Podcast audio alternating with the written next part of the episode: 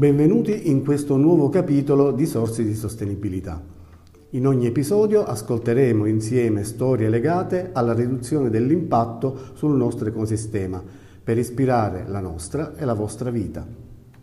La nostra ospite di oggi è Letizia Palmisano, giornalista ambientale freelance, scrittrice ed ecoblogger. Un impegno profuso a favore dell'ambiente e della sostenibilità tra pubblicazioni, eventi e formazione. Letizia, hai recentemente scritto un altro libro il cui titolo è Sette vite come gatti. Di cosa parla? Permettimi innanzitutto di fare un saluto a tutti gli ascoltatori. Sette vite come gatti è un libro che racconta storie di economia circolare. Parte da un principio, quello in cui racconto come poter ridare vita agli oggetti eh, intendo tutti quelli che spesso rimangono troppo a lungo nel nostro armadio e nel cassetto, ma anche quelli che pensiamo sia arrivato il momento di buttare e invece potrebbero tornare utili a noi o a altri, eh, riparati o sotto una nuova vita.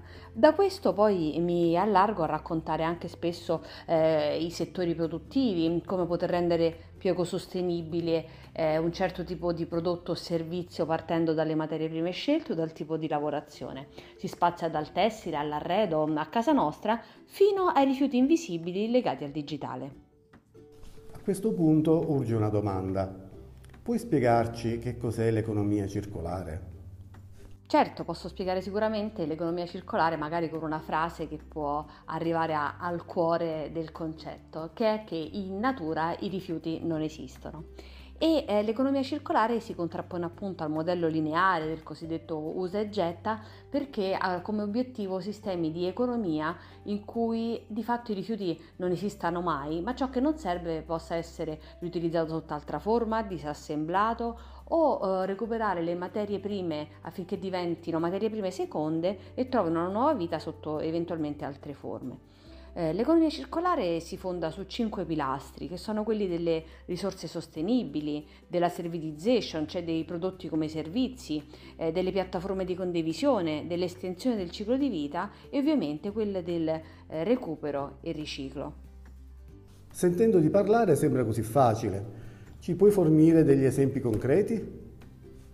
Possiamo sicuramente fare degli esempi per capire appunto eh, questi cinque pilastri, rendere più concreta come l'economia circolare può davvero essere un modello economico eh, sia per quanto riguarda il mondo imprenditoriale eh, sia per quanto riguarda le scelte e le vite quotidiane di noi cittadini. Innanzitutto pensiamo mh, alle fonti rinnovabili eh, come materia prima. Eh, dobbiamo acquistare un mobile, lo possiamo scegliere ovviamente di legno, eh, che è il materiale che va per la maggiore, ma è importante verificare che venga da una foresta gestita in maniera responsabile, quindi attraverso eh, le certificazioni di PFC o di FSC o eh, nel caso in cui eh, io debba ehm, acquistare un bene che contiene necessariamente un imballaggio e non lo possa ridurre in alcun modo, vedere che quel tipo di imballaggio possa essere effettivamente eh, riciclabile a sua volta. Eh, per esempio un contenitore di vetro può essere eh, riciclato e tra l'altro il vetro rientra eh, come l'acciaio e l'alluminio nei cosiddetti materiali permanenti, quelli che possono essere riciclati eh, al 100% e per capirci da un chilo di rottami di vetro si possono creare un chilo di nuovo di barattoli, di bottiglie e così via. L'esempio della servitizzazione può essere immediatamente chiaro pensando alle, alle, grandi città dove si può rinunciare all'auto privata in favore del car sharing, quindi prendere a servizio, a noleggio per qualche ora o qualche giorno il veicolo quando ci serve, eh, come anche i monopattini, eh, o, ma questo sistema di servitizzazione potrebbe essere esteso a tante categorie di prodotti o di servizi, eh, prendere a noleggio eh, l'attrezzatura da sci per l'unica settimana bianca che ci concediamo eh, e così via. Eh, la condivisione, eh, per condivisione mi vengono in mente innanzitutto le biblioteche. Quante volte rileggiamo un libro? Spesso mai più di una e quindi prenderlo in prestito in biblioteca e comprare in via del tutto eccezionale quelli che ci piacciono di più è un esempio, ma condividere è anche eh, la storia delle oggettoteche che racconto sempre nel libro, che sono questi luoghi dove è possibile prendere ehm, dei beni per un periodo di tempo limitato, eh, quella volta l'anno in cui ci serve il trapano oppure eh, il seggiolone per la pappa se ci viene a trovare nostro nipote eh, con la famiglia e così è, potrebbero magari viaggiare in treno invece che portarsi un'auto stracarica.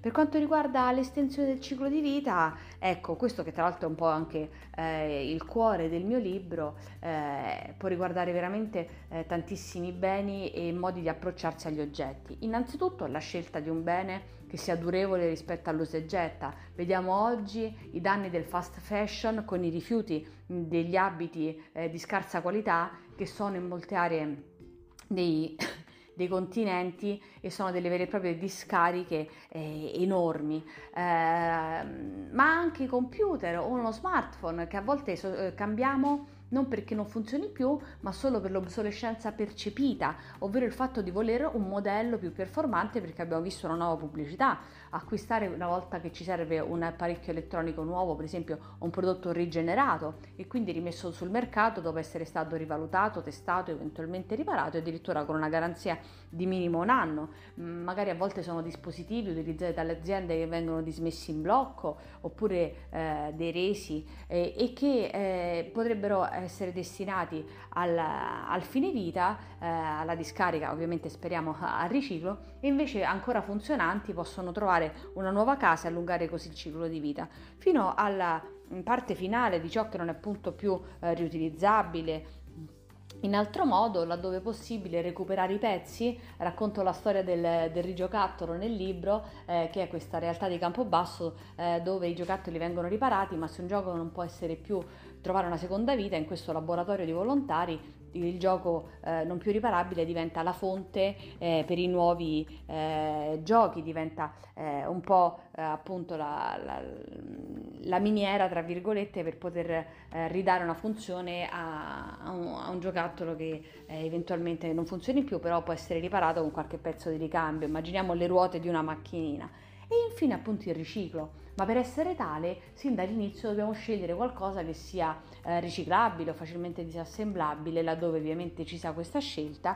E tante volte ci pensiamo solo al fine vita invece la scelta può venire dall'inizio. A volte mi trovo nell'acquisto eh, di un cibo eh, a controllare che il packaging in cui è avvolto non solo sia il minimo possibile ma di materiale che appunto a sua volta è riciclabile Letizia, che slogan ci lasceresti che aiuti a imprimere nella memoria degli ascoltatori quanto detto fino ad ora?